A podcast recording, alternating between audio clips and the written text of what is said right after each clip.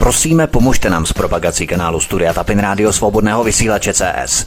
Pokud se vám tento nebo jiné pořady na tomto kanále líbí, klikněte na vaší obrazovce na tlačítko s nápisem Sdílet a vyberte sociální síť, na kterou pořad sdílíte. Jde o pouhých pár desítek sekund vašeho času. Děkujeme. Příjemný, krásný, dobrý večer, dámy a pánové, milí posluchači od mikrofonu svobodného vysílače a nebo na kanále Odyssey vás zdraví. Vítek, vítejte při poslechu pořadu CIA na Ukrajině. Protože Ukrajina je dnes velmi ožehavým tématem, rozhodl jsem se ponořit do spravodajských výstupů a informací. Našel jsem totiž unikátní materiály o tom, jakým způsobem CIA infiltrovala kijevskou politiku, tedy ukrajinskou nejvyšší radu, a jak díky neziskovému sektoru postupně prováděla infiltraci i do médií a takzvané občanské společnosti. Jsou to nesmírně výbušné materiály a mnozí z nás budou jistě značně překvapení a možná i šokovaní, do jaké míry CIA Ukrajinu infiltrovala.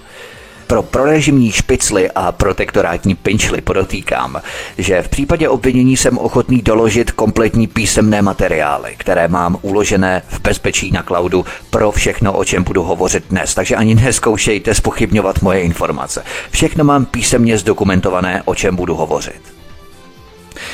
Pojďme tedy na první kapitolu, začněme samozřejmě historií OSS, CIA a Stepan Bandera. Historie operací amerických spravodajských služeb na Ukrajině je pro nás velmi poučná. Tuto kapitolu podrobně rozvedu v mém připravovaném pořadu Drogy a CIA, ale v první řadě je třeba se obeznámit s konkrétní divizí úřadu CIA.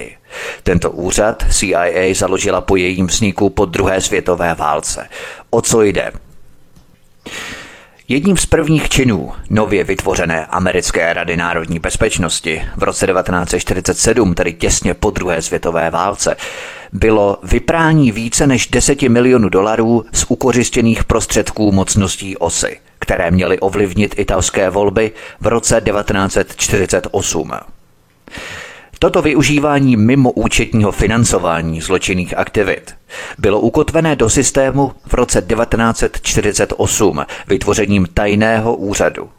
Tento úřad se jmenoval Úřad pro koordinaci politiky, Office of Policy Coordination. A právě tento úřad tvoří základní stavební kámen. Úřad pro koordinaci politiky, zapamatujeme si ho, to je velmi důležité – Úkolem tohoto tajného úřadu bylo zapojit se do podvratné činnosti proti nepřátelským státům vůči americkým zájmům, zejména proti komunistům. Tento tajný úřad pro koordinaci politiky získával překupníky drog v Evropě jako spojence při obraně západoevropských států před rizikem komunistického nebo ruského převratu.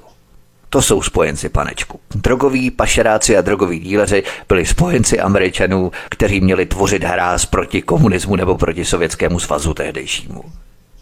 Od samého počátku poválečné éry hledal Washington vlastní zmocněnce pro boj s hrozbou, kterou vnímal jako světovou revoluci. Někteří z těchto zmocněnců jsou dnes prakticky zapomenutí. Tím se už dostávám ke spojencům Američanů v Evropě. Mezi nimi byli například po druhé světové válce banderovští partizáni z Ukrajiny, původně organizovaní Hitlerovými SS, kteří vedli prohranou bitvu proti Rusku až do počátku 50. let. Kdo myslíte, že po Hitlerovi převzal podporu těchto banderovských partizánů z Ukrajiny? Byli to američané, protože partizáni přece bojovali proti Rusku, proti Sovětskému svazu. V tomto boji prostě bylo všechno dovoleno. Byl to konkrétně americký úřad pro koordinaci politiky. Office of Policy Coordination. Důstojníci OSS, což byla předchůdkyně CIA, za druhé světové války propustili v roce 1944 svězení Stepana Banderu. Bandera byl nacistickým kolaborantem, jehož milice vraždili na východní frontě Poláky, Židy a komunistické dělníky. Američané Stepana Banderu naverbovali proto, aby mohl bojovat proti postupujícímu sovětskému svazu. Nic se od té doby nesměnilo. V roce 2004 poprvé CIA iniciovala svou oranžovou revoluci na Ukrajině za stejným účelem zmařit postup Rusů. Byla to jedna z prvních barevných revolucí a podíleli se na ní stejní lidé, které CIA zaměstnala při svém puči o deset let později v roce 2014. Více o této fascinující historii CIA budu rozebírat v mých připravovaných pořadech Drogy a CIA a druhém pořadu Psychologie Deep State. Pojďme na další kapitolu Agenti CIA na Ukrajině. Jak potvrdila bývalá náměstkyně amerického ministra zahraničí Viktoria Nulandová, klíčové organizace na Ukrajině, včetně neonacistické strany Svoboda, byly Washingtonem v roce 2014 štědře podporované. Cituji. Investovali jsme více než 5 miliard dolarů, abychom Ukrajině pomohli dosáhnout těchto a dalších cílů. Budeme i nadále podporovat Ukrajinu v budoucnosti, kterou si zaslouží. Konec citace. Západní média se z nějakého zvláštního důvodu vyhýbají analýze složení a ideologického základu vládní koalice na Ukrajině. Slovo neonacistická je dodnes ve spojení s Ukrajinou naprosté tabu. Proč?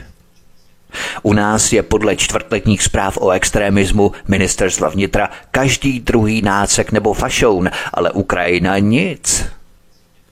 Jak je to možné? Spojení ukrajinští nacisté bylo vyloučené ze slovníku komentářů mainstreamových médií. Novináři dostali pokyn nepoužívat výraz neonacista pro označení strany Svoboda a pravý sektor. Je proto důležité uvést konkrétní strany a jejich vedoucí představitele. To provedu hned na samotném začátku, abychom měli definitivně jasno. Jak ve svých pořadech stále opakuju a tvrdím, všude hledejme konkrétní osoby se jmény z masa a kostí. Jedině tak se vyhneme různým chimérám, dohadům a domněnkám. Oleh Ťahnybuk je vůdcem neonacistické strany Svoboda.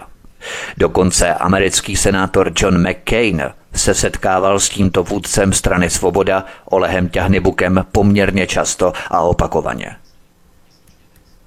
Spoluzakladatelem této neonacistické strany Svoboda je Andrej Paruby. Měli bychom vědět, že tato strana Svoboda se původně jmenovala Sociálně národní strana Ukrajiny, ale teprve až potom se přejmenovala na stranu Svoboda. Už to samotné o něčem vypovídá. Andrej Paruby je spolu s vůdcem strany Olehem Ťahnybukem stoupencem ukrajinského nacisty Stepana Bandery, který se za druhé světové války podílel na masovém vyvražďování židů a Poláků. Andrej Paruby byl po kijevském Majdanu jmenovaný tajemníkem výboru národní bezpečnosti a národní obrany pro ozbrojené síly, orgány činné v trestním řízení, národní bezpečnost a rozvědku. Výbor národní bezpečnosti a obrany je ústředním rozhodovacím orgánem na Ukrajině. Ačkoliv v jeho čele formálně stojí prezident, řídí ho sekretariát se 180 zaměstnanci, včetně odborníků na ochranu zpravodajské služby a národní bezpečnost. Andrej Paruby byl jedním z hlavních vůdců oranžové revoluce v roce 2004. Jeho organizace byla financovaná Západem – Západní média ho označují za velitele hnutí Euromajdan. Parobiovým zástupcem delegace svobody v parlamentu byl Dmitro Jaroš. Dmitro Jaroš byl během protestního hnutí Euromajdan vůdcem neonacistické polovojenské jednotky Hnědé košile.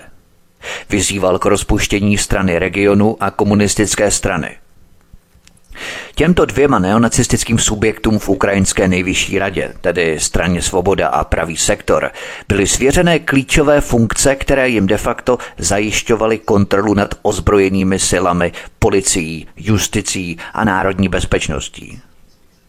Zatímco Jaceňukova strana vlast kontrolovala většinu portfolií, členové svobody a pravého sektoru obsadili klíčové pozice v oblastech obrany, prosazování práva, vzdělávání a ekonomických záležitostí.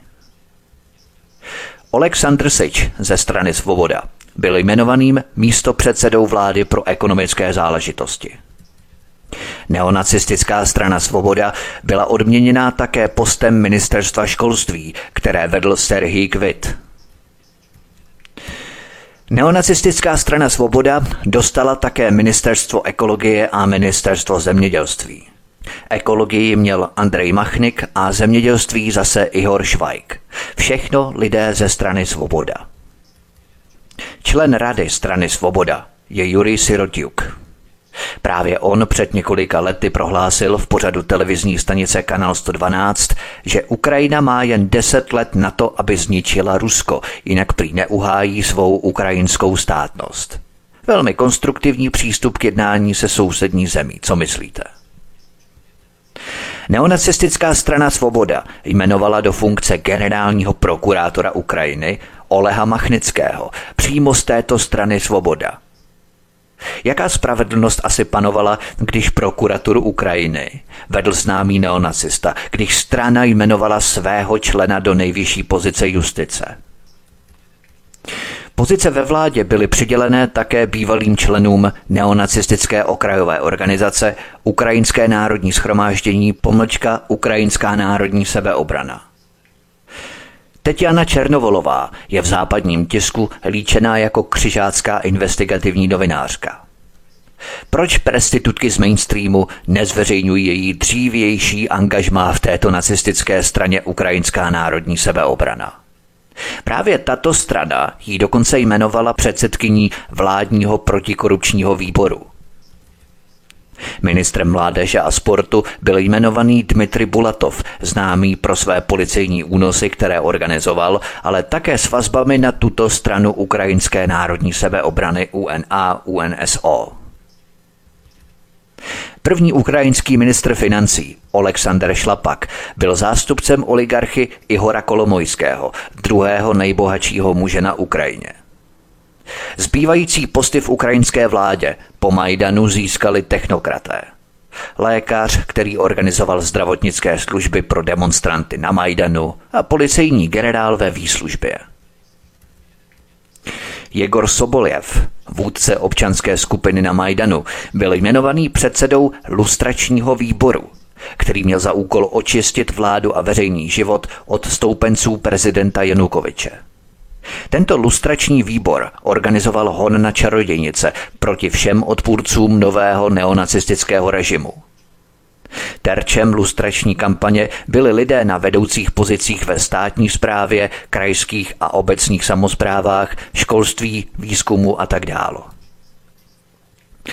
Je důležité se zamyslet nad tím, že Západ formálně oddaný demokratickým hodnotám nejenže stál v čele demise zvoleného prezidenta, ale nastolil politický režim integrovaný neonacisty. Tato zástupná vláda na Ukrajině umožňovala Americe, NATO a Evropské unii zasahovat do vnitřních záležitostí Ukrajiny a rozvrátit její bilaterální vztahy s Ruskou federací. Je však třeba si uvědomit, že neonacisté v konečném důsledku nebyli těmi, kteří rozhodovali. Složení ukrajinského kabinetu se v zásadě shodovalo s doporučeními bývalé náměstkyně amerického ministra zahraničí Viktorie Nulandové, obsaženými v uniklém telefonátu americkému velvyslanci na Ukrajině. Washington se prostě rozhodl, že do vedoucích pozic Ukrajiny postaví neonacisty.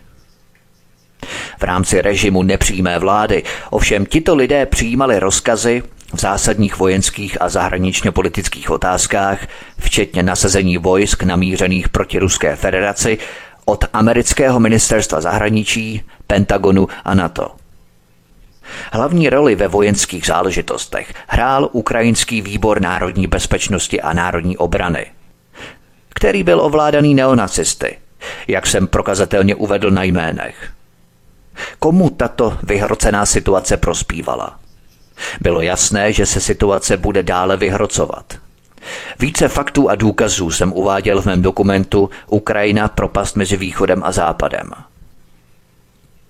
Na Ukrajině byli prostě nominovaní neonacisté ze strany Svoboda a pravého sektoru do předních mocenských pozic. To je prostě fakt, jména a funkce. Proč neprotestovali západní organizace, které, když se jenom otřeme kriticky o nějaký aspekt kolem židů, hned u nás hledají kapesní plynovou komoru?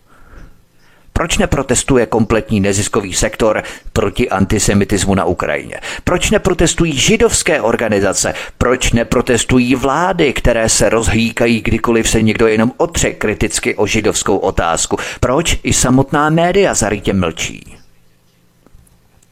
Na konkrétních jménech jsme si dokumentovali nacifikaci Ukrajiny. To je prostě fakt, abychom měli jasno, abychom se nepohybovali v nějakých dohadech, chimérách a tak dále a tak podobně. Pojďme na další kapitolu United Action Center.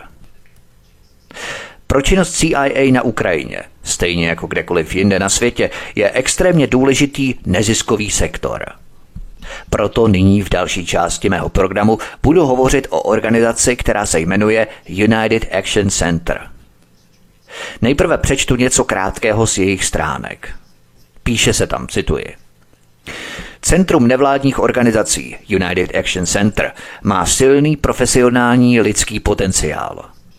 Má zkušenosti s vedením projektů v oblasti evropské a euroatlantické integrace – Zároveň je United Action Center složeno z odborníků a aktivistů, kteří mají zkušenosti v oblasti žurnalistiky, veřejné služby, PR, veřejných aktivit a tak dále. United Action Center také disponuje rozsáhlou databází kontaktů na mezinárodní odborníky, politiky a novináře. V současné době je United Action Center koordinátorem veřejné kampaně New Citizen, nový občan – která združuje přibližně 40 nevládních organizací. Konec citace. Kdo posloucháte moje pořady pravidelně, tak už víte, že přináším a ještě přinášet budu řadu důkazů o tom, jak CIA infiltruje média. Už od 50. let minulého století, 20. století, CIA spustila operaci Mockingbird, Drost, ve které zaplacení novináři publikovali články s jejich podpisem, ale s materiály připravenými CIA. Velmi podrobně, včetně jmén, novinářů a médií, o tom budu hovořit v mém připravovaném pořadu Média a propaganda, který chystám zhruba na květen tohoto roku. Jak říkám, za vším hledejme konkrétní osoby se jmény s masa a kostí.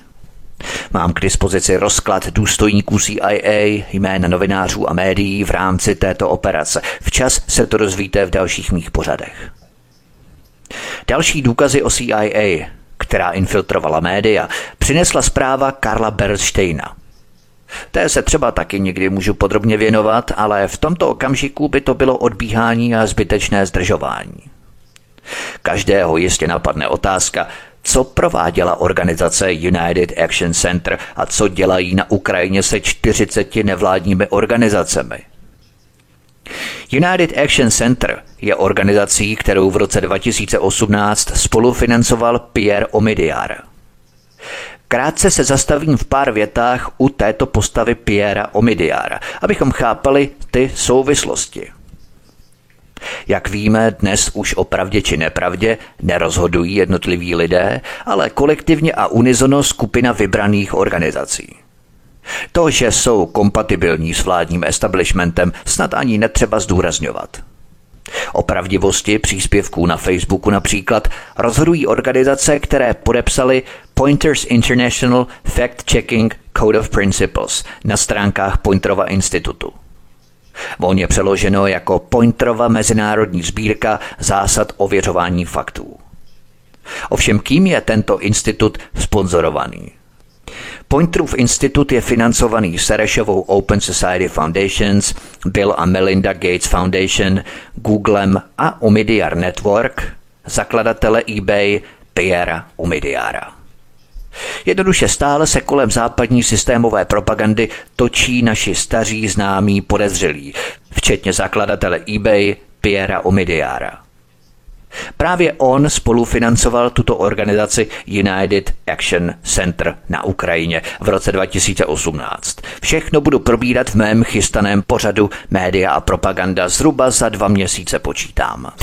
Posloucháte pořad CIA na Ukrajině. Od mikrofonu svobodného vysílače a nebo na kanále Odisí vás zdraví vítek. Písnička je před námi a po ní pokračujeme. Pohodový poslech. Od mikrofonu svobodného vysílače a nebo na kanále Odisí vás zdraví vítek. Posloucháte pořad CIA na Ukrajině.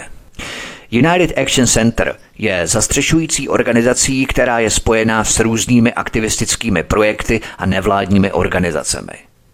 Jednou z nich je kampaň New Citizen, v překladu Nový občan, která podle Financial Times hrála velkou roli při rozjezdu protestů ukrajinského Majdanu v roce 2014.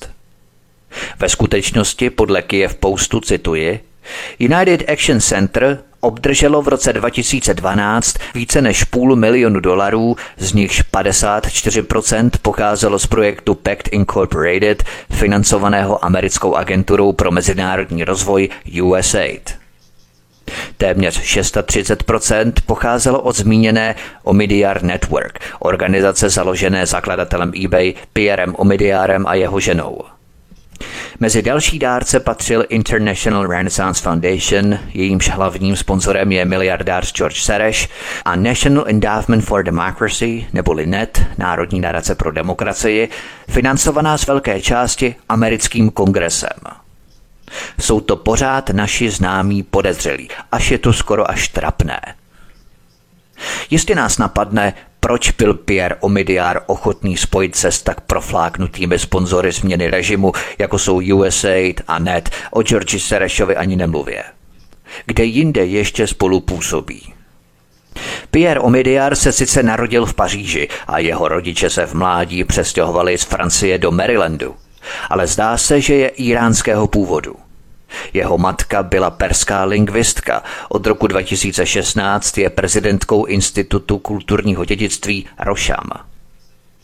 Jakkoliv se to může zdát bizarní, o jeho otci je veřejně dostupných jen málo informací, včetně jeho jména. Podle všeho byl urologem nebo chirurgem na univerzitě Johna Hopkinse a pokud tomu tak bylo, mělo by být k dispozici jeho jméno. To jeho utajení naznačuje nějakou spravodajskou vazbu, možná na ten typ emigrantských kruhů vyšší třídy, které v Americe pěstuje CIA. Faktem je, že pobočka CIA v Iránu sloužila jako jedna z hlavních základen této rozvědky pro agenturní operace proti Sovětům. CIA a izraelský Mossad vytvořili Savak, šáhovu proslulou službu vnitřní politické bezpečnosti a iránský šách na oplátku dal CIA volnou ruku k vedení operací proti Sovětům. Možná je Pierre Omidyar přístupný americkým zahraničně politickým rozvědkám díky některým dřívějším rodinným vazbám. A právě možná to vysvětluje, proč utratil několik set tisíc dolarů což je na miliardáře mizivá částka, aby pomohl na Ukrajině zavést United Action Center. Aby CIA mohla vést operace proti Rusům, stejně jako to dělala z Iránu. Musíme si uvědomit, že miliardáři jako Pierre Omidyar, George Soros a Rockefellerové o USAID a NET ani nemluvě nefinancují politické akce z dobroty srdce. Dělají to proto, aby prosadili své zájmy – proto vzniká organizace jako United Action Center, aby prosazovala zájmy svých finančních sponzorů a mecenášů. Mně to prostě připadá jako mechanismus, který měl za pomoci CIA vytvořit krizi na Ukrajině a využít ji. 40 nevládních organizací, které koordinuje, má dokonalé předpoklady k tomu, aby poskytovali krytí pro tajné politické akce CIA. Jaká je tedy role této organizace? United Action Center ve skutečnosti koordinuje politiky a novináře s odborníky na mezinárodní vztahy a public relations. Uvádí to na svých internetových stránkách. Všichni tito lidé se podílejí na zprávě informací. Možná jsou propojení na soukromém serveru, jaký používala Hillary Clintonová, když byla ministriní zahraničí. Politické a psychovojenské experty v digitální temné armádě CIA jistě napadlo, že by mohli snadno získat podporu veřejnosti pro své barevné revoluce vytvořením webových stránek, které lidi sjednocují a usměrňují.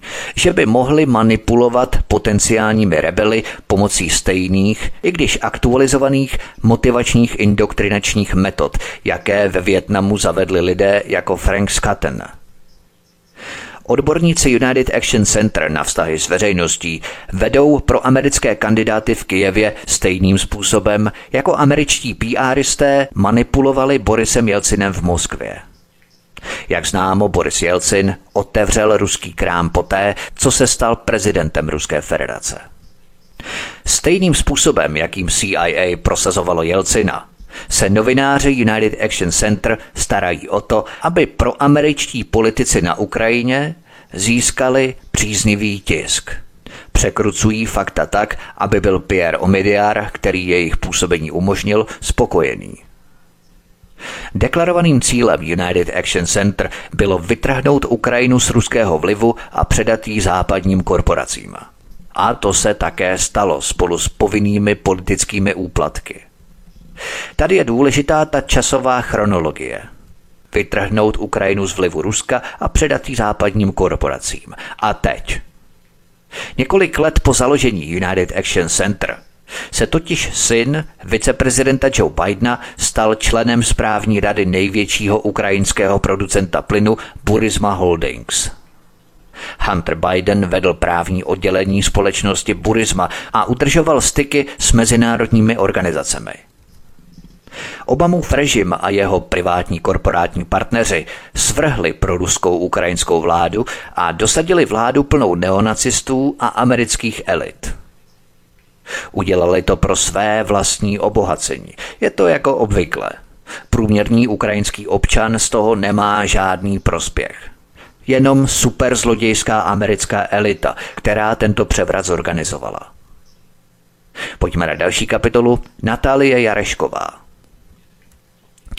K Bidenově rozbíječské operaci došlo v roce 2014.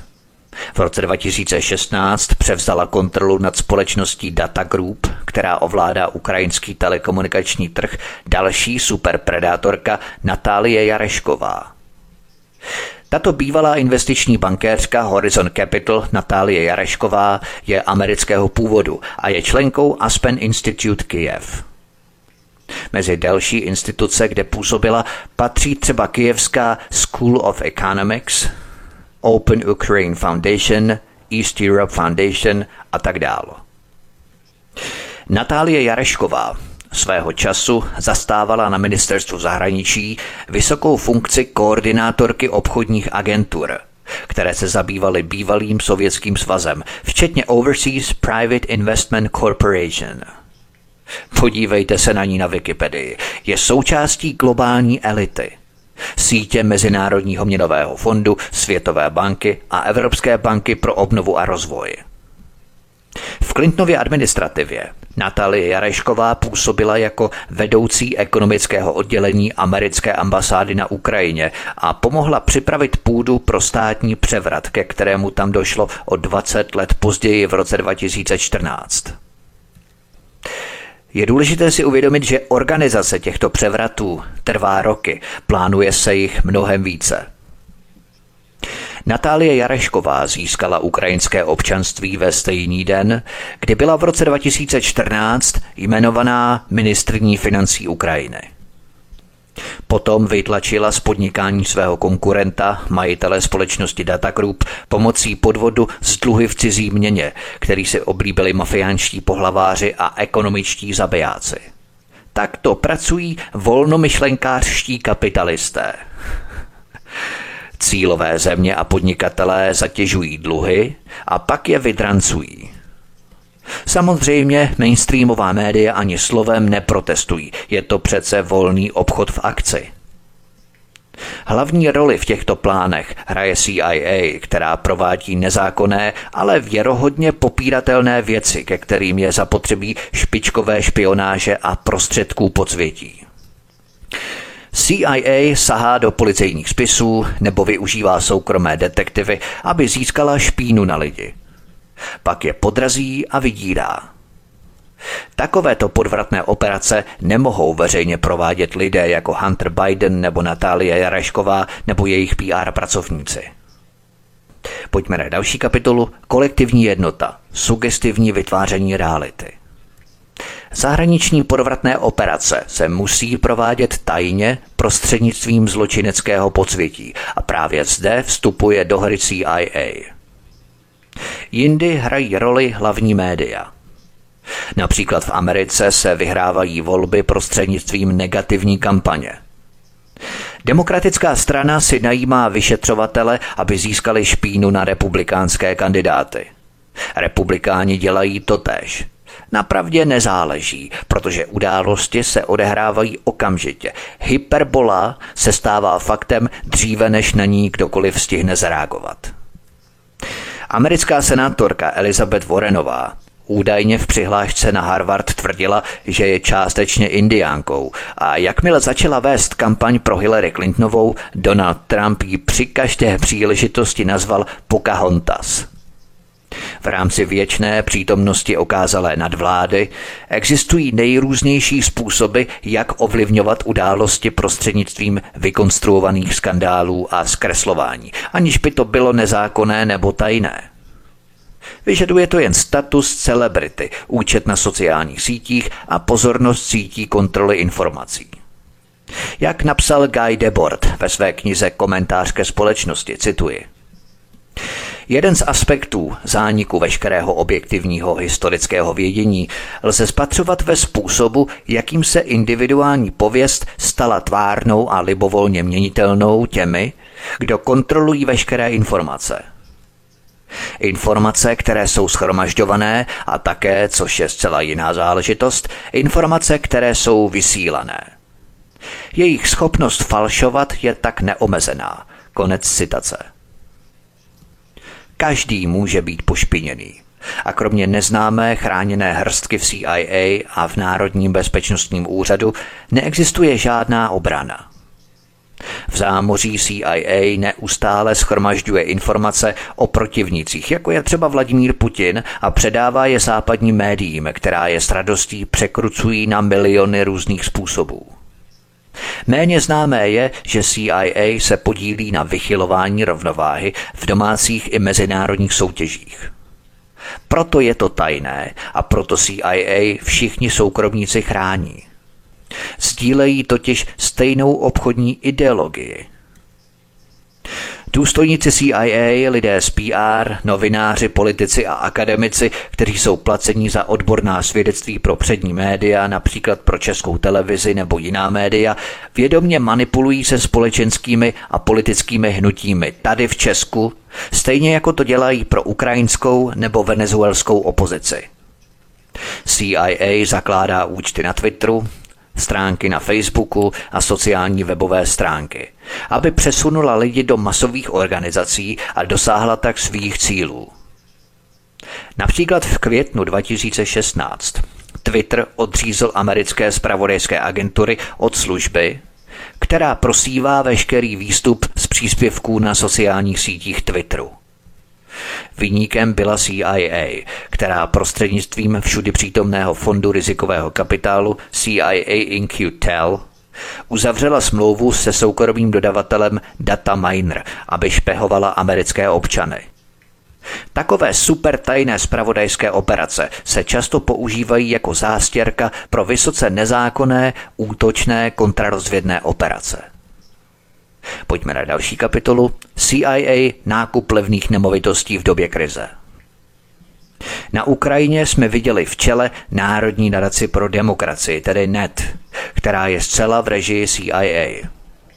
Ovšem určitě nás napadne, proč ale CIA potřebuje tolik nevládních organizací jako prostředníky. K čemu jim je 40 různých nevládních organizací? Dávám příklad. Když se CIA přesunula do Větnamu s kulturou, se kterou se Amerika předtím nikdy nesetkala, první, co CIA tehdy udělala, bylo, že nakoupila spoustu nemovitostí. Bylo to během první války v Indočíně a dělali to tajně, aby měli bezpečné domy, kde by později mohli založit organizace. Vždycky je pro ně nejlepší kupovat nemovitosti v době krize, kdy ceny klesají. Jak vždycky říká Donald Trump, kupujte nízko. A kdy jsou ceny nejnižší? Jak slavně prohlásil baron Rothschild, když v ulicích teče krev, tehdy jsou ceny nejnižší. CIA nakupovala obrovské pozemky v Saigonu v letech 1952 až 55.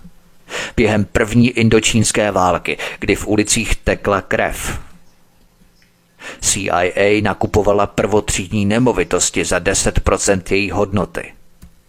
To je první krok, strčit dva prstíčky do naší světničky, jako jezinky ke Smolíčkovi. Tyto budovy sloužily jako místa, kde se mohli důstojníci CIA scházet se svými agenty a plánovat tajné operace. Některé z těchto budov CIA předala nevládním a občanským organizacím, aby v nich mohli působit.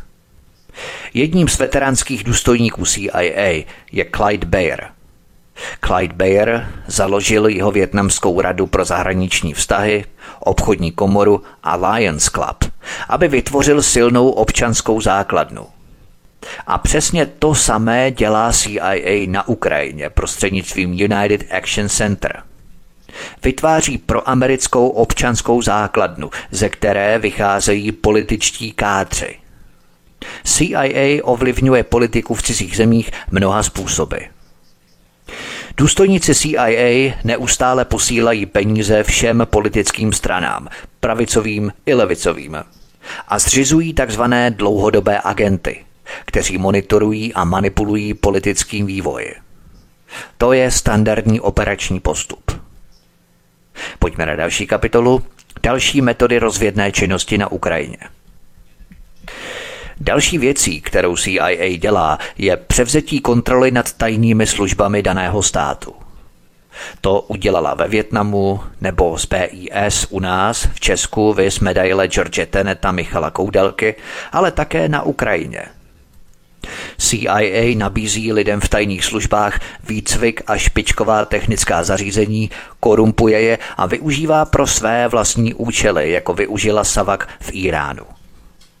Podplácení úředníků v cizích zemích je vysoce nezákonné. Nelíbí se nám, když se to dělá v Česku a není to něco, k čemu by byl vyškolený i tak vlivný miliardář, jako je zakladatel eBay Pierre Omidyar. I když v jeho soukromé ochrance pravděpodobně pracují bývalí důstojníci CIA, kteří právě tohle umějí. CIA infiltruje všechny politické strany a jakmile je na místě nějaký politik, ať už pravicový nebo levicový, kterého vlastní takzvaně, můžou ho povýšit na ministra obrany nebo vnitra.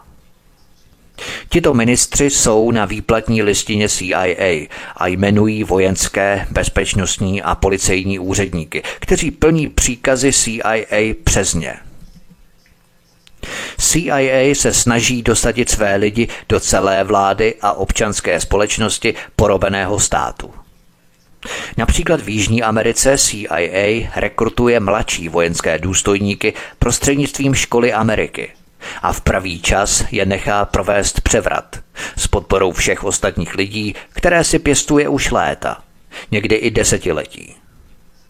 Někomu se to může zdát až bizarní, iracionální, až paranoidní, ale prostě je to tak. Opět čerpám z dokumentů a zpovědí důstojníků CIA, kteří se rozhodli promluvit, jako je právě Clyde Bayer nebo Philip A.G. Americké korporace potřebují CIA, aby tyto paralelní vlády uvedly v život. CIA proniká do armády a bezpečnostních služeb a současně vytváří občanskou základnu prostřednictvím organizace, jako je United Action Center. Takto se, přátelé, vládne společnostem, když nemají drtivou podporu lidu. Prostřednictvím vlastnictví majetku a tím, že ve vládě a občanských institucích jsou hodní lidé. CIA verbuje lidi na místa jako Lech Valensa v Polsku.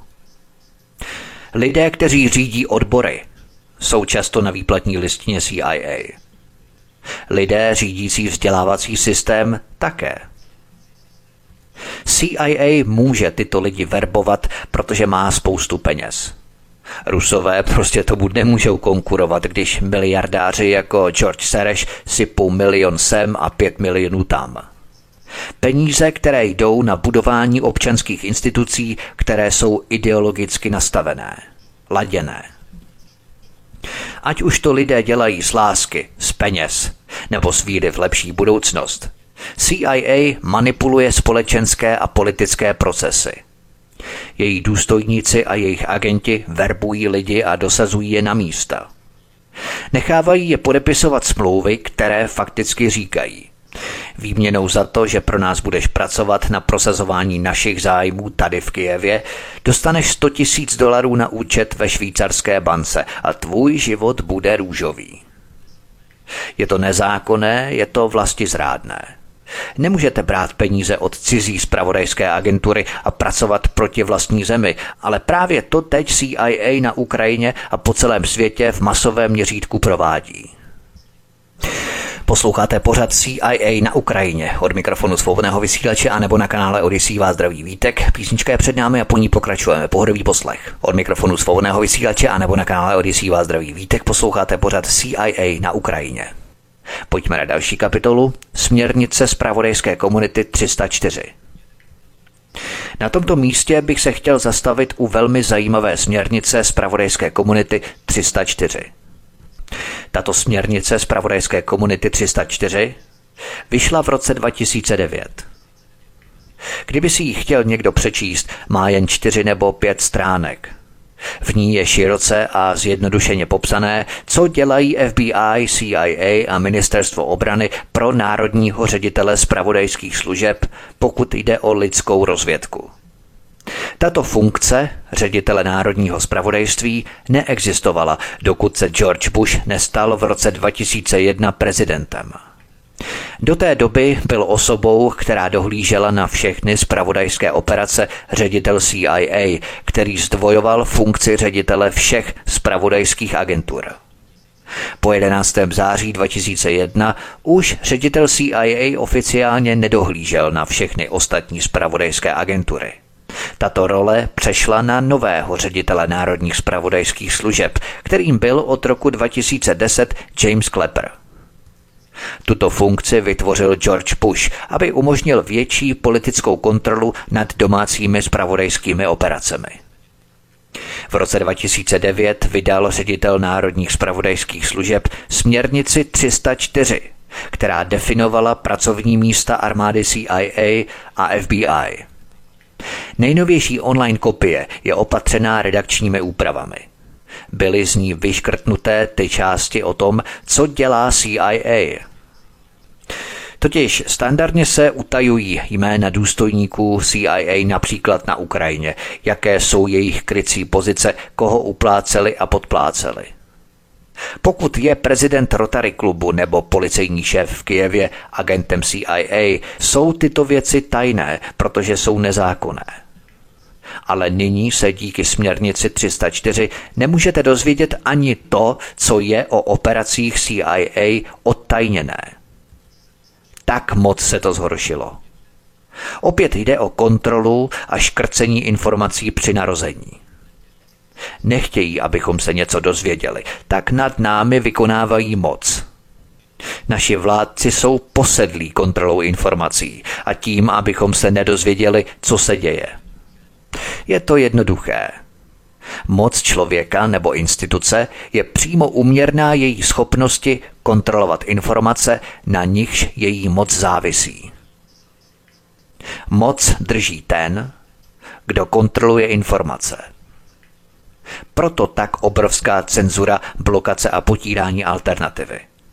Narušujeme jim jednotný a vnucovaný informační monopol. Demokracie je skažená, když nám naše vláda brání dozvědět se, co dělají. Takovéto utajování je protikladem demokracie. Pokud veřejnost neví, co se děje, nemá kontrolu nad svým osudem – Evropané a Američané se vzdali tolik kontroly, tolik svobody. Pojďme na další kapitolu CIA. Jak snížit ceny? Rozpoutejme válku.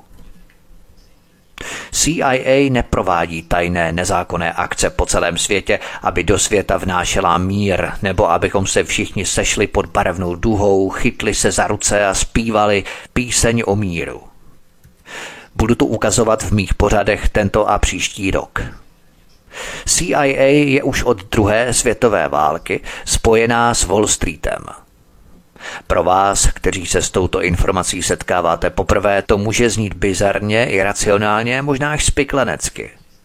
Chystám ale pořad o Clintonově vražedné mašinérii, kdy CIA přímo profitovala z pašování drog z Latinské Ameriky v obrovském měřítku na letišti Mína v Arkansasu v době, kdy byl Bill Clinton guvernérem v tomto státě. Chystám také pořad o tom, jak američané prali nacistické zlato přes švýcarskou banku pro mezinárodní platby, kterou řídil Thomas McKittrick, agent OSS, předchůdkyně CIA a Ellen Dulles, šéf CIA, se setkával s prominentními nacisty dva roky před koncem války. CIA a Wall Street jsou spojení pupeční šňůrou. Všechno se budete postupně dozvídat v mých pořadech, které budu řetězovat na sebe během tohoto a dalšího roku. CIA to všechno dělá jménem Clintonových a Bushů. Dělá to pro Pierre Omidyara a Billa Gatese, George Sereše a lidí, kteří nám vládnou. Jeden z důstojníků CIA, který také promluvil, Philip A.G., nazval CIA neviditelnou armádou kapitalismu. CIA nedělá nezákonné věci proto, aby se zvýšila minimální mzda, nebo aby si bankéři dávali větší pozor při prodeji hypoték lidem, kteří na ty hypotéky nemají. Pracují s bankéři. Chtějí, aby Ukrajinci ukládali svoje peníze do makléřské firmy Morgan Stanley v Kijevě. Chtějí z Ukrajinců vysát život. K tomu slouží CIA a jsou velmi opatrní a obezřetní, koho k dosažení tohoto cíle verbují. CIA prostě chce věci, které mají vnitřní hodnotu. Majetek, pozemky, tedy půdu nebo zemědělství. První věcí, kterou chtějí, je majetek. A nejlepší způsob, jak snížit ceny, je vyprovokovat válku. Rusko je v tomto konfliktu bez zesporu agresorem, o tom není pochyb. Rusko napadlo Ukrajinu. To je prostě fakt. Ovšem musíme pohlížet na souvislé řetězování událostí, které tomu předcházely. Lidé utíkají z válečných zón v Iráku, v Líbii a Sýrii. Jakmile k tomu dojde, ceny klesnou a korporátní soukromníci jako Pierre Omidyar, Hunter Biden, Natálie Jarešková se do toho pustí. Uvědomme si, že jde o spojenou nádobu, opět vázanou na Wall Street a světové banky. Mezinárodní měnový fond poskytuje predátorské půjčky, aby lidi zadlužili. Lidé pak musí začít prodávat aktiva, aby mohli zaplatit. A když Ukrajina začala uzavírat dohody s Rusy, najednou je tu státní převrat.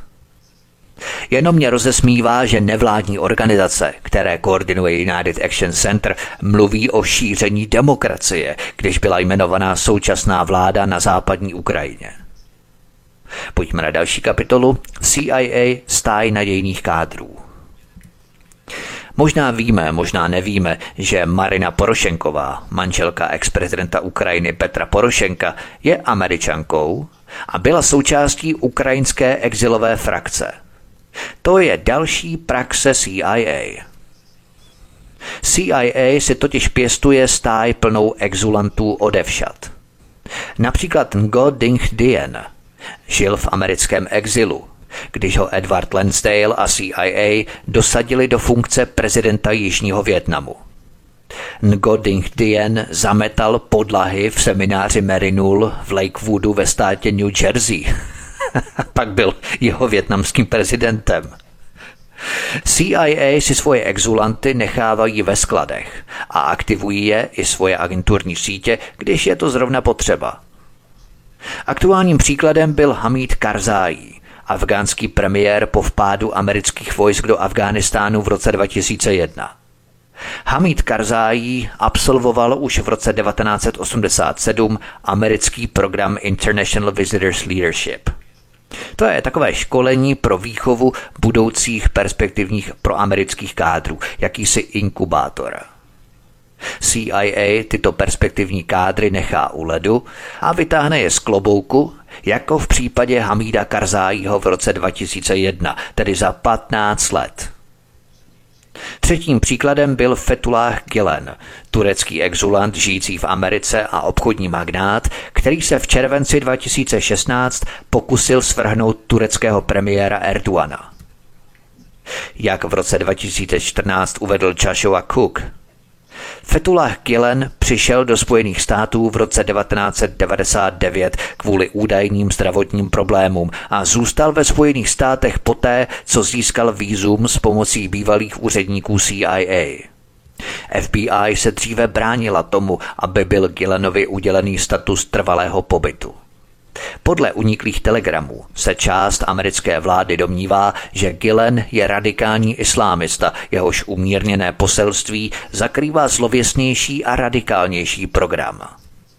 Joshua Cook uvedl, že Gillenovy školy jsou největší čártrovou sítí v Americe a ročně dostávají od daňových poplatníků přibližně 150 milionů dolarů. V 26 amerických státech existuje asi 130 těchto čártrových škol Fetulaha Gilena, kde většina učitelů pochází z Turecka a mnoho zakázek na výstavbu a provoz získávaly turecké firmy. Lidé jako Ngonding Dien, Hamid Karzai nebo Fetullah Gilen vylézají spod svých skal a zaplňují vládní a občanské instituce, které CIA vytváří v zemích, které rozvrací. To je další věc, kterou dělá po celém světě. Pojďme na další kapitolu CIA mafie na špinavou práci. Viděli jsme například na Kubě, že CIA si na špinavou práci skutečně najala Mejera Lenskýho a mafii. A pak vidíme, jak si ukrajinská vláda najímá bandu neonacistů. CIA spolupracuje s ukrajinským exilem už od konce druhé světové války, kdy si najela Reinharda Gélena. Kdo jste poslouchali můj trojdílný cyklus utajní démoni nacismu? Jistě už víte, kdo to byl. Reinhard Gehlen byl hlavním protisovětským špionem armády německé nacistické třetí říše – Právě s ním jednal šéf CIA Ellen Dulles ve Švýcarsku v roce 1943, stejně jako agent OSS Thomas McKittrick jako šéf banky pro mezinárodní platby také ve Švýcarsku, jednal pro změnu s viceprezidentem Říšské banky Emilem Půlem. Poslechněte si můj pořad utajení démoni nacismu, ale chystám o tom i další pořad, jak američané prali nacistické zlato. Jsou to neskutečné souvislosti. Americká armádní rozvědka Reinharda Gellena najala v roce 1945, ale jakmile vznikla CIA, chopila se ho a pověřila ho vedením východní Evropy. CIA tohoto bývalého nacistu využila k tomu, aby znovu aktivoval špionážní sítě, které měl na Ukrajině, v Polsku, v Lotyšsku a ve všech východoevropských zemích. Tito staří nacističtí špioni a sabotéři začali pracovat pro CIA. To též například udělali v Japonsku. Získali Jakuzu a bývalé japonské špiony, aby špehovali Číňany. Potřebovali tyto informace a neměli dostatek čínsky mluvících lidí nebo lidí, kteří by se dokázali infiltrovat. No tak si nechali stejné císařské Japonce, kteří tam byli za druhé světové války. o tom také připravuji pořad, který se bude jmenovat Psychologie Deep State. Tohle všechno je nezákonné, ale CIA to dělá po celém světě. A na Ukrajině to dělá už po generace. Má na své výplatní listině vnuky nacistů neuvěřitelnou infrastrukturu neonacistických tajných agentů, kteří už 70 let bojují proti Rusku. Je to kus historie, proto Bandera, proto neonacisté, proto strana Svoboda a pravý sektor dnes na Ukrajině. To je pouze výsledek výhonku, který CIA pěstovala na východní Evropě už od konce druhé světové války. Je to kus historie a tohle je výsledek. Proto musíme chápat tyto souvislosti, proč Američanům nevadili neonacisté v ukrajinské vládě. Rusové samozřejmě znají jejich jména, vědí, kde žijí, kde má CIA svoje úkryty. Ale česká veřejnost o tom nemá ani tušení. Většina lidí si myslí, že krize na Ukrajině začala právě teď. A to kvůli způsobu, jakým jsou zprávy prezentované. Pojďme na další kapitolu Majitelé médií a vlastníci pravdy. Novináři, jejich redaktoři, majitelé odvětví, vydavatelé, mezi které teď patří i Pierre Omidyar, Nechtějí, abychom věděli o všech nezákonných aktivitách, do kterých je CIA zapojená v jejich prospěch.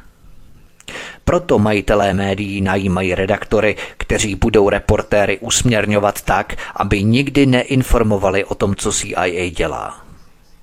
Musíme si uvědomit další stěžejní věc.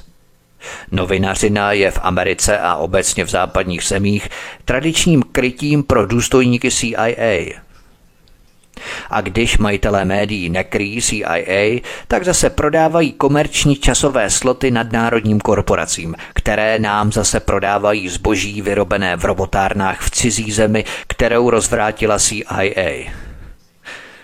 Skoro by se až dalo říci, že nic takového jako věcné zpravodajství neexistuje – má stejnou hodnotu jako většina předraženého zboží, které si lidé kupují, aby si zvýšili svůj společenský status.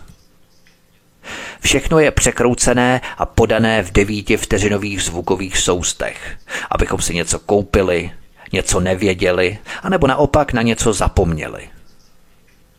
Vždyť jak se vytváří válečná propaganda? Pokud je někdo zmatený, Stačí se podívat na spravodajství o Ukrajině nebo na spravodajství během přípravy na válku v Iráku.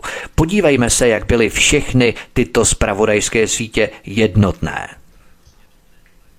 Problém podle mého názoru není v tom, že by CIA infiltrovala žurnalistiku, ale spíše v tom, že CIA podporuje novinářský biznis, což je vlastně reklamní odvětví kapitalismu. Spolupracují spolu. Spolehliví novináři, kteří informují o CIA, lidé jako Semur Hersh, nikdy neříkají věci, které to říkám já. CIA a média jsou součástí stejného zločineckého spolčení. Nikdy se nedozvíme nic podstatného, když si přečteme, co o CIA vypouštějí z úst mainstreamoví novináři. Proto točím a budu točit moje dokumentární cykly, které se zabývají řadou tajných operací, na kterých se CIA podílela nebo je měla zcela pod svou reží a pod kontrolou. Ale dostat to ven je kapka v moři ve srovnání s tím, co šíří mass média a kolika keci nás krmí ve škole a z televize.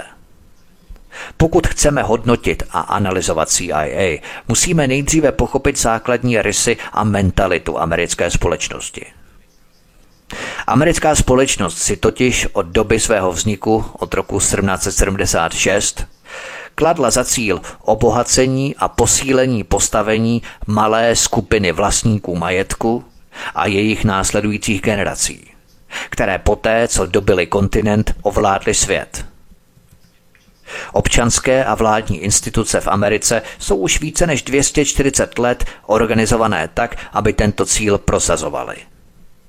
Skutečnost, že před 70 lety přišla CIA a posunula tento proces kupředu, tím, že prováděla nezákonné věci na průmyslové bázi, nic nezměnilo na směřování amerického impéria a jeho předáků. Lidé, kteří ovládají United Action Center a řídí jeho operace na Ukrajině, tu dělají to též. Jsou to ti samí vládci, jsou to stejní lidé z PR, novináři, stejní politici a dělají stejné věci. A přesto si lidé opravdu myslí, že tu mají nějakou svobodu. Myslím, že je to všechno relativní, ale když se začneme trochu orientovat, zjistíme, že moc pravdy vůbec neznáme. Posloucháte pořad CIA na Ukrajině od mikrofonu svobodného vysílače a nebo na kanále Odisí vás zdraví vítek. Písnička je před námi a po ní pokračujeme. Pohodový poslech. Od mikrofonu svobodného vysílače a nebo na kanále Odisí vás zdraví vítek posloucháte pořad CIA na Ukrajině. Pojďme na další kapitolu. CIA trénovala tajné ukrajinské jednotky. Jednou z věcí, o kterých česká ani obecně západní média vůbec neinformují, je, že CIA prováděla tajný intenzivní výcvikový program přímo v Americe. Právě v srdci Ameriky CIA cvičila elitní ukrajinské jednotky speciálních operací a další spravodajský personál.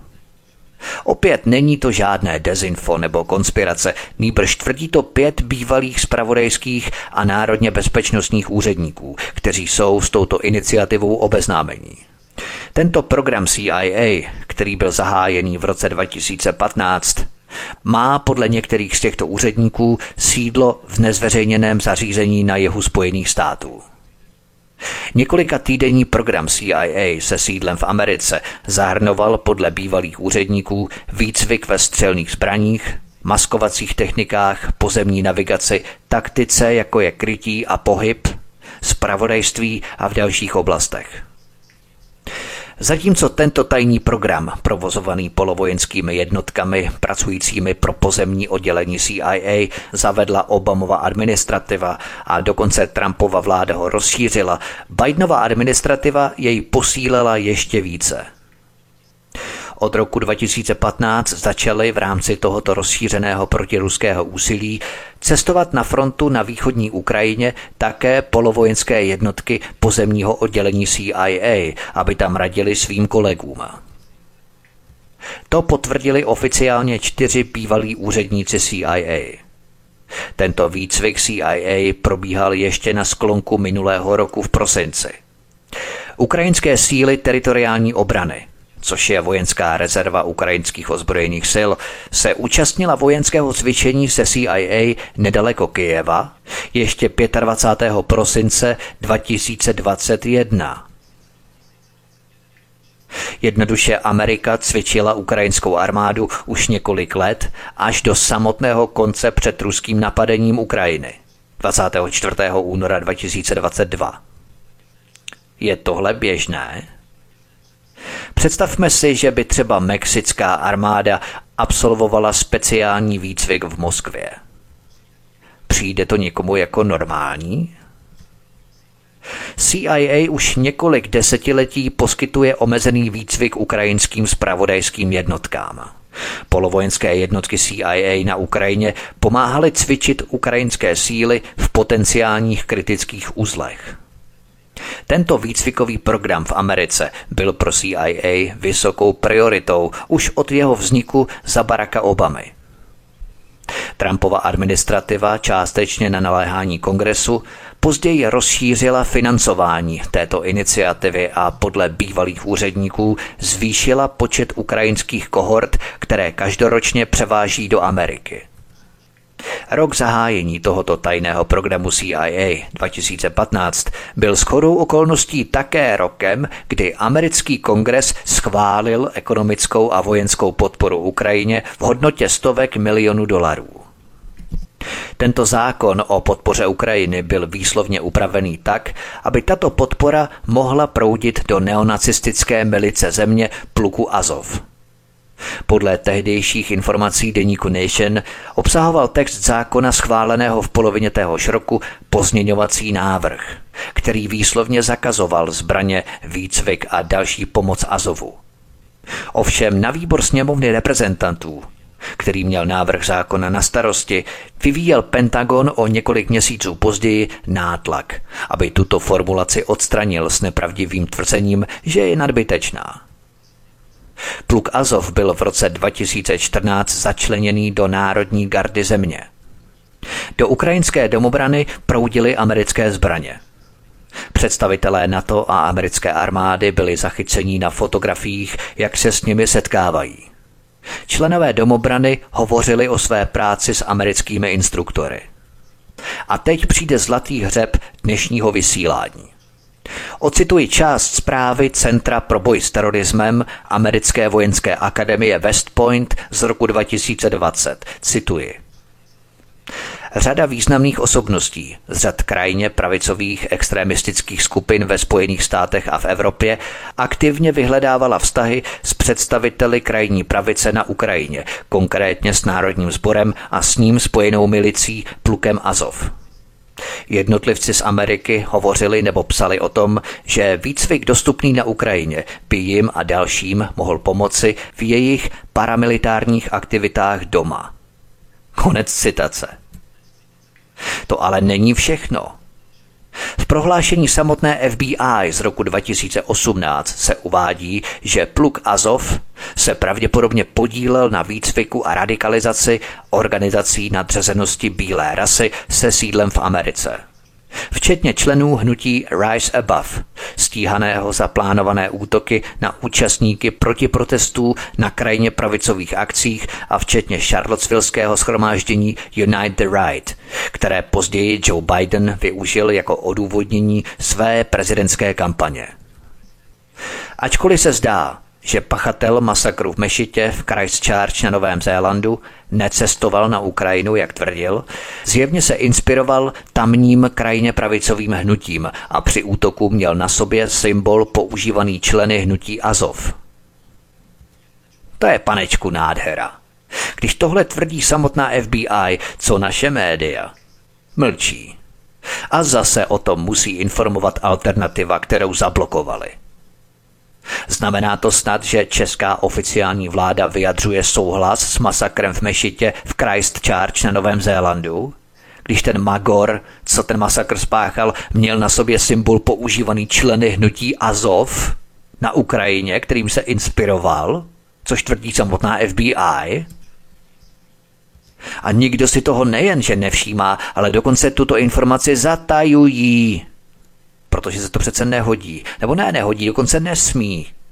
Ukrajina a nacismus nesmí být spojované, na to je vydaný přísný zákaz. Když se okruhem vracím na začátek, Úřad pro koordinaci politiky americké CIA podporoval neonacisty Stepana Bandera jako hráz proti Rusku hned po druhé světové válce. Dnes se děje naprosto totéž. Historie se nemění. Američané znovu dodávají zbraně a výcvik těmto neonacistickým milicím na Ukrajině, stejně jako před 70 lety. Ještě to pořád nikdo nechápe, tu souvislost historické konotace. Američané navíc vytvářejí hrozbu, proti které potom doma bojují. V zahraničí posilují neonacisty na Ukrajině a pak doma předstírají, jak bojují proti krajní pravici. Tak toto mocnosti dělají. Sami vytvoří hrozbu a pak proti ní jako bojují. Takový ten naivní občánek se potom ptá, jakou to má logiku, proč by vytvářeli něco, proti čemu bojují, vždyť to přece není logické. Ale my přece už víme, že boj proti terorismu, covidismu, ekologismu, neonacismu jsou jenom záminky, jak mohou vlády zavádět ještě větší represe na vlastní občany, ještě větší Patriot Acty, ještě větší šmírování, šikanu, odposlechy. Všechno v zájmu naší bezpečnosti před hrozbami, které sami vlády vytvářejí. Například stejně jako to bylo s Al-Qaidou. Američané sami podporovali Taliban a Al-Qaidu už od 80. let. Dokonce je cvičili ve stejném tajném výcviku v srdci samotné Ameriky v New Yorku a v New Jersey. Americké Araby. A pak je letecky transportovali, posílali do Afghánistánu proti Sovětům. Chystám o tom také pořad, jak američané stvořili Al-Qaidu. Výsledkem této mohutné americké podpory al qaidě byl výbuch v podzemních garážích dvojčat v roce 1993 a pak hlavně 11. září. Hrozba, kterou američané sami vytvořili. A co bylo následkem 11. září? Obrovský Patriot Act, který se následně přetavil natrvalo do americké legislativy. Opět američané stvořili hrozbu, Al-Kaidu, proti které jako bojují, ale většími represemi a ukrajováním svobody vlastních obyvatel. Co je výsledkem agendy covidismu? Trvalé ukotvení pandemických opatření do národních legislativ. Opět přifukovaná hrozba podvodu jedné z tisíců mutacích koronavirů, aby vlády mohly opět sebrat další svobody a práva občanům – vytváření hrozeb a předstíraný boj proti nim. Jsou to umělé hrozby, které západní systém sám vytváří, aby proti nim jako bojoval. ale tak, že odebírá stále více práv a svobod vlastním občanům. To je právě ten účel. Vytvořit hrozbu a předstíraným bojem proti té hrozbě posílit diktátorskou tyranii nad občany. Já to nazývám princip otrávené studny. Západní systém otráví studnu a pak spustí občanský boj za záchranu otrávené vody – a lidé jásají a tleskají a plácají těma ručičkama, jak jim chce ten režim pomoci, aby studnu vyčistil. Samozřejmě jsou na to potřeba obrovské peníze, jenomže systém začne honit fiktivní traviče studny, fiktivní teroristy. Otrava studny je záminkou, aby systém mohl rozjet obrovskou kampaň proti fiktivním travičům studně – a těmi traviči studny může být kdokoliv. Teroristé, dezinformátoři, hoaxeři, antivaxeři, xenofobové, extrémisté. Metaforicky řečeno. Západní systém otrávenou studnu nakonec vyčistí a lidé jásají, jak je ten režim šlechetný. Ale to, že sám režim tu studnu předtím otrávil, už nikdo neřeší. Záminka byla splněná. Máme zákon, trvalý zákon, na chytání travičů studny, který můžeme univerzálně nastavit na kohokoliv. Třeba na fiktivní teroristy, které jsme sami vycvičili a podporovali. Někteří to nazývají samoolizující se zmrzlinový kornout. Vytvoříte hrozbu, kterou sami potíráte. Vytvoříte zmrzlinu, kterou sami lížete – Místo toho, aby Washington zmírnil napětí prostým souhlasem s dlouhodobými ruskými požadavky na nerozšiřování NATO na východ Evropy, Zřejmě se rozhodl, že neomezená vojenská nadvláda na planetě je tak důležitá, že raději bude eskalovat napětí podporou rizích neonacistů. A mimochodem, možná to víme, anebo ne, ale koncem loňského roku byly Spojené státy v hlasování jednou z pouhých dvou zemí, které hlasovali proti návrhu rezoluce OSN, bojující proti glorifikaci nacismu nebo neonacismu a dalším praktikám, které přispívají k podněcování současných forem rasismu. Jaká myslíte, že byla ta druhá země vedle Spojených států? Ukrajina. Jediné dvě země na světě, Amerika a Ukrajina, hlasovali proti této rezoluci od roku 2014 důsledně každý rok. Američané se odvolávali na svobodu slova. Fajn, to je chválihodné. Jenomže ten text rezoluce OSN pouze vyjadřuje znepokojení nad veřejnými památníky, demonstracemi a rehabilitací nacismu, odsuzuje popírání holokaustu a násilí z nenávisti a vyzývá vlády k odstranění rasismu prostřednictvím vzdělávání a řešení krajně pravicových teroristických hrozeb. Takže spojení Ukrajiny s novodobým neonacismem rozhodně není nějakou ruskou fake news, jak se to snaží postavit západní vlády kterým najednou nacismus a fašismus vůbec nevadí. Toto spojení Ukrajiny s novodobým nacismem je ve skutečnosti rozsáhlé a dobře zdokumentované. Od oficiálního začlenění Azova do řad ukrajinských orgánů činných v trestním řízení a vládních úředníků s krajně pravicovými vazbami až po státem sponzorované pocty nacistickým kolaborantům a propagaci popírání holokaustu. Nikomu to nevadí. Pojďme na poslední kapitolu Závěr CIA a internet. Internet sice narušuje mediální monopol majitelů médií a vlastníků univerzálních kolektivních pravd, ale je to bohužel žalostné. CIA totiž vytvořila nové digitální ředitelství, aby mohla dokonaleji kontrolovat internetové informace – Kontrola vědeckých a technologických informací je stejně důležitá jako kontrola slov intelektuálních informací, které se zapisují nebo vysílají. Kontrola vědeckých informací je prostředkem kontroly našich představ a domněnek o věcech. Stejně jako je CIA v čele propagandy na internetu, je její vědecko-technická divize v čele utváření průmyslu, který řídí svět. CIA stojí v čele technologie dronů a zbraní jakéhokoliv technologického pokroku, který slouží pouze vládnoucí třídě a obohacuje ji. CIA stojí v čele tohoto výzkumu a vývoje, což platí i pro internet. Všechny informace jsou vedené přes superprocesory v Langley.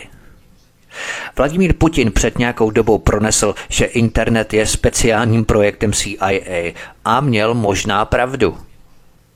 Když agentura pro pokročilé obrané výzkumy a projekty DARPA přišla s ARPANETem, který nám na začátku 90. let začal pomáhat v přístupu k informacím ve vysokoškolských knihovnách, všechno se to dělalo pod ministerstvem obrany, které bylo zástěrkou pro CIA.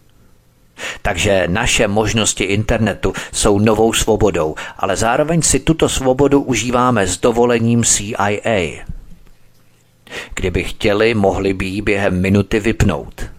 A to také dělají se svobodným vysílačem a dalšími médii.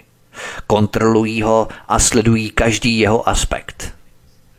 Kdybychom skutečně dělali něco, co by je ohrožovalo, dozvěděli by se o tom během nanosekundy a naše aktivity by byly zastavené. A k tomu se zřejmě schyluje. Ale my jsme jenom komáři, i když asi docela dobře štípeme. Lidé jsou dnes na internetu závislí. A kdyby Bill Gates nebo Pierre Omidyar chtěli, mohli by nám začít účtovat stovku denně.